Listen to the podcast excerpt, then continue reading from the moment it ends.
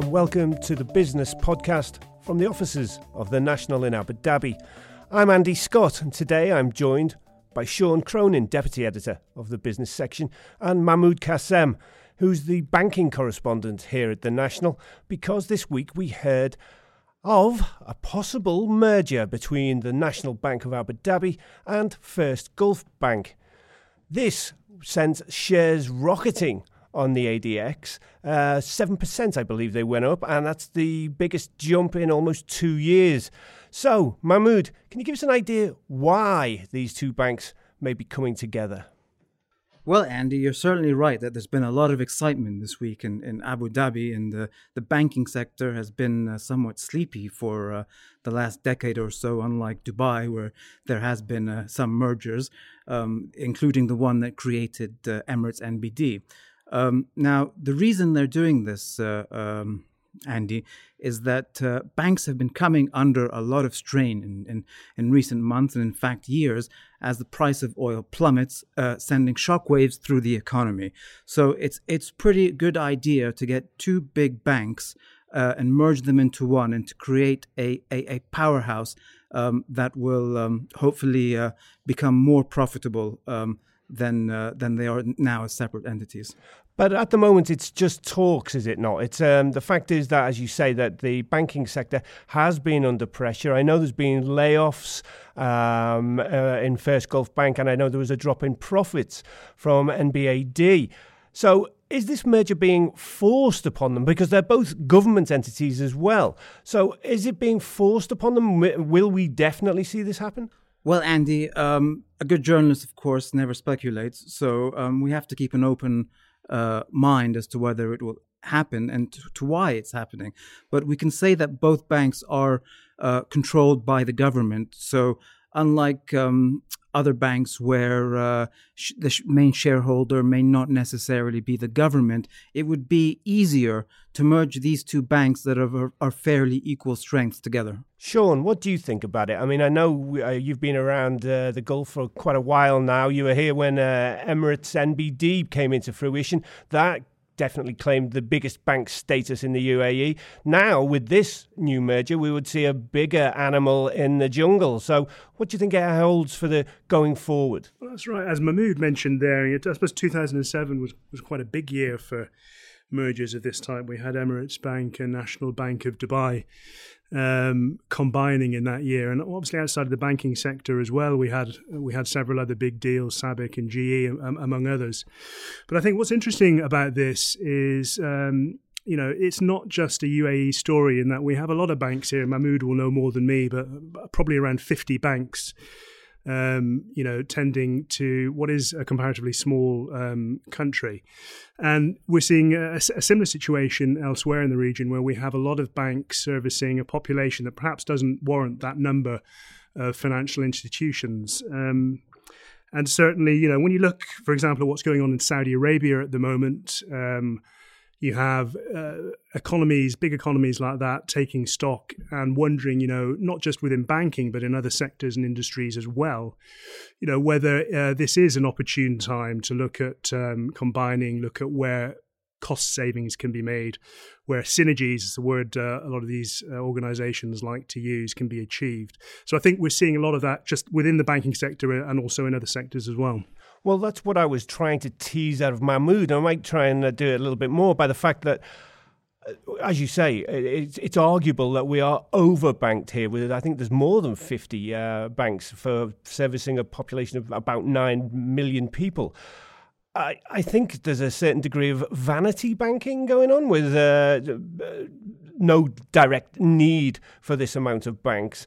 So, uh, with a bigger beast coming into the marketplace, surely that we must see the smaller players realizing that their time may be better coming together rather than staying apart. Well, Andy, what you say is correct, and and and, and as, as Sean was saying, it's a very competitive. Uh, market for banking here with over 50 banking uh, banks and, and, financial institutions. So, yes, it does make sense to see um, a lot of these banks combine. But what, what, what you have to note about the talk talks merger talks between National Bank of Abu Dhabi and First Gulf Bank is that these are two of the biggest banks in Abu Dhabi. It's not a big bank swallowing up a, a, a, a, smaller bank. Um, so when it comes to all the other banks, uh, we may have different kinds of problems if um, they they sought to combine or merge with other banks because the sh- the shareholding structures are um, substantially different from from the big state-owned banks. For instance, in Dubai, you have small banks like Commercial Bank International, which is majority owned by by by by Qatar National Bank, and and lots of other smaller banks that are family owned, like Mashreq Bank. So when you start talking about merging the smaller banks with each other, I think it's going to become much more difficult than than merging two big banks like National Bank of Abu Dhabi and First Gulf Bank. Um, However, and uh, it was uh, what Sean just mentioned is the synergies. These two banks would sit very easily together, would they not?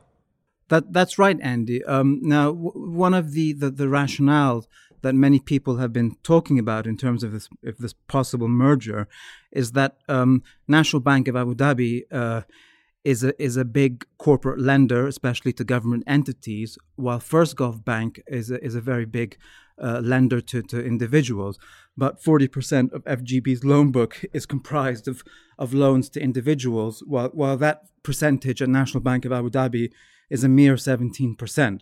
So there is there is some justification in bringing in, in combining a bank like National Abu, National Bank of Abu Dhabi that has a big uh, corporate loan book with a big bank like First Gulf Bank that has a big retail um, uh, book. Now, in, in in the years in the past couple of years, National Bank of Abu Dhabi has been trying to to build um, its, its its retail book, as they call it, uh, a bit. But uh, such a merger, I think, would have a, a lot of cost savings, as, as, as Sean alluded to, and, and, make their life easier. Okay, Mahmoud. Well, thanks for that. Um, okay, well, uh, uh, one story we're talking today is merger. Another one is a possible demerger. It's Brexit Day. That's the day when the referendum in the UK on whether we will stay in the European Union is going on. Sean, do you think that's going to have a, any impact in the UAE, whichever way we vote? I think it will. I have to say, I've been looking forward to this probably as much as the season finale of the latest, uh, the latest Game of Thrones, as I think has everybody, particularly people with uh, with a link in, into Europe and the UK. Um, taking a quick peek at the markets before uh, I came in here, at the moment, uh, and I should say we're obviously uh, we're Thursday afternoon here while voting is going on in the UK.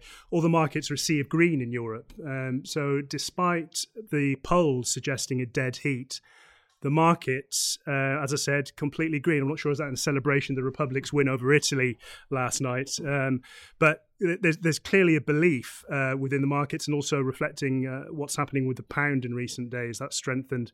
I think today the pound is at uh, possibly an all-time, or rather a year, a high for this year uh, versus the dollar. Um, so that's interesting. And clearly, uh, for us over here who may be paid in dirhams, which are linked to the dollar, we may be remitting some of that money home to the Eurozone or indeed to the UK. The outcome of this vote is is key. Uh, some of us own property in Europe, um, and so there are you know there are many ways that the outcome of this vote will touch our lives here. I guess not only us, but industries here and businesses will also will also be impacted in one way or another. I mean, the, the, I, I, find it amazing that um, i think the last referendum that was held in the UK was uh, in the 1970s, and now it's like buses. We've got two in the last six months, uh, and it seems as though um, the UK government are more and more devolving the power to say, "Do you want this? Do we need this?" and it's possibly asking a question which is far deeper than just do you uh, do you want to be part of Europe because the the the tangled web that is part of that our membership of the EU is means that we it's very hard to decide whether it's good for you or bad for you. It's almost an emotional response rather than um, uh, rather than a thought out response. I think you've hit on the good point there, and perhaps that's reflected in the large proportion of don't knows. I mean, we're, we're told that people will literally be going into the ballot box today without knowing which way they're going to vote. Um, and I think perhaps part of this story that's been overlooked is that it isn't whether you're, uh, you know, whether you're for leave or for remain. All of this is politics. We all have our own selfish interests. Whether it's your, you know, JCB exporting, uh, you know, exporting diggers, and you want to export them at a, a cheaper, a cheaper cost, or whether you're like us, you're expats over here, and you want to look at how this is going to affect your exchange rate this is all um, this is all very local. If you're living on the south coast, uh, immigration uh, is uh, an issue for you. You know that's that's possibly going to motivate the way you're going to vote, and this is why I think the electorate and all of us have found it difficult to get our arms around, you know, whether this really is uh, a plus or you know a positive or a negative for the UK economy. I think it also it's it's almost mirroring what's going on in the United States with the campaign from Donald Trump. This uh, patriotic fervor being uh, stoked to close borders, to be a sovereign nation, look at yourself, don't look at others, which I don't think is a healthy sentiment at any time.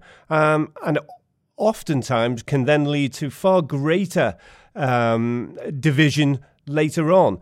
Uh, this that's why I said it, it's an emotional response to this question, and I'm not sure that a population of uh, 70 million plus in the UK are, na- are necessarily. Uh, should I say, um, are, are intelligent enough to understand the huge repercussions as you just said, some people have a a, a natural, um, or sorry, a very vested interest in their their own uh, economic well being. That's just fair enough. If you think your house is going to rise in price, great. If you think your house is going to fall, uh, fair enough. Then vote whichever way you will. If you think your job's under pressure, then uh, you have to think of yourself. But this is has an impact which will reverberate for generations, and that I think has been missed uh, in a lot of the rhetoric. Absolutely, and you know, to your first point, talking about what's happening in the US, I spoke to um, Stephan um, Shakespeare earlier on in the in the week, uh, the CEO and founder of YouGov, one of the main polling companies, who once this is done will turn his attentions to the US and look look at look at the way the presidential race is is going to end up there. He did make the point that there were lots of um, similarities, um, and as you say, particularly in the emotional buttons that are being pressed on both sides of the Atlantic, and and this sense that uh, you know perhaps we have uh, people voting against or in opposition to the establishment and what they perceive to be the establishment, uh, and you could you know you could see that certainly in some of the issues that are being raised. Um, uh, you know, in, in, in the in the Brexit campaign, in, in the Leave campaign in particular, in the in the UK, and certainly also uh, in the US as well. So there definitely are similarities. Uh, there, there, definitely are similarities there.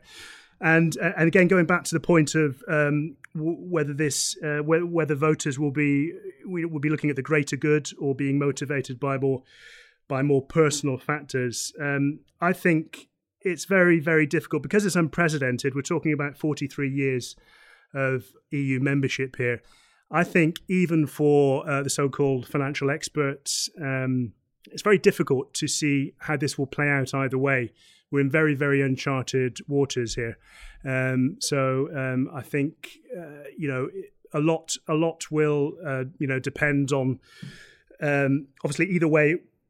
Depending on, on how this on how this goes, um, it, it's not so we, we can we can make very short term predictions on what might happen to the pound, for example, what what might happen to equity markets, what might happen to interest rates and to borrowing costs. But when you look further beyond that and you know look look to the horizon somewhat further, I think it's very very difficult to predict um, the the long term impact impact on the economy.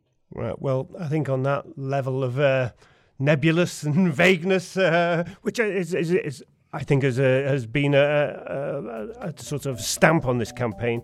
Um, we'll have to leave it there. Whether you're an innie or an outie, have a good week and tune in next week.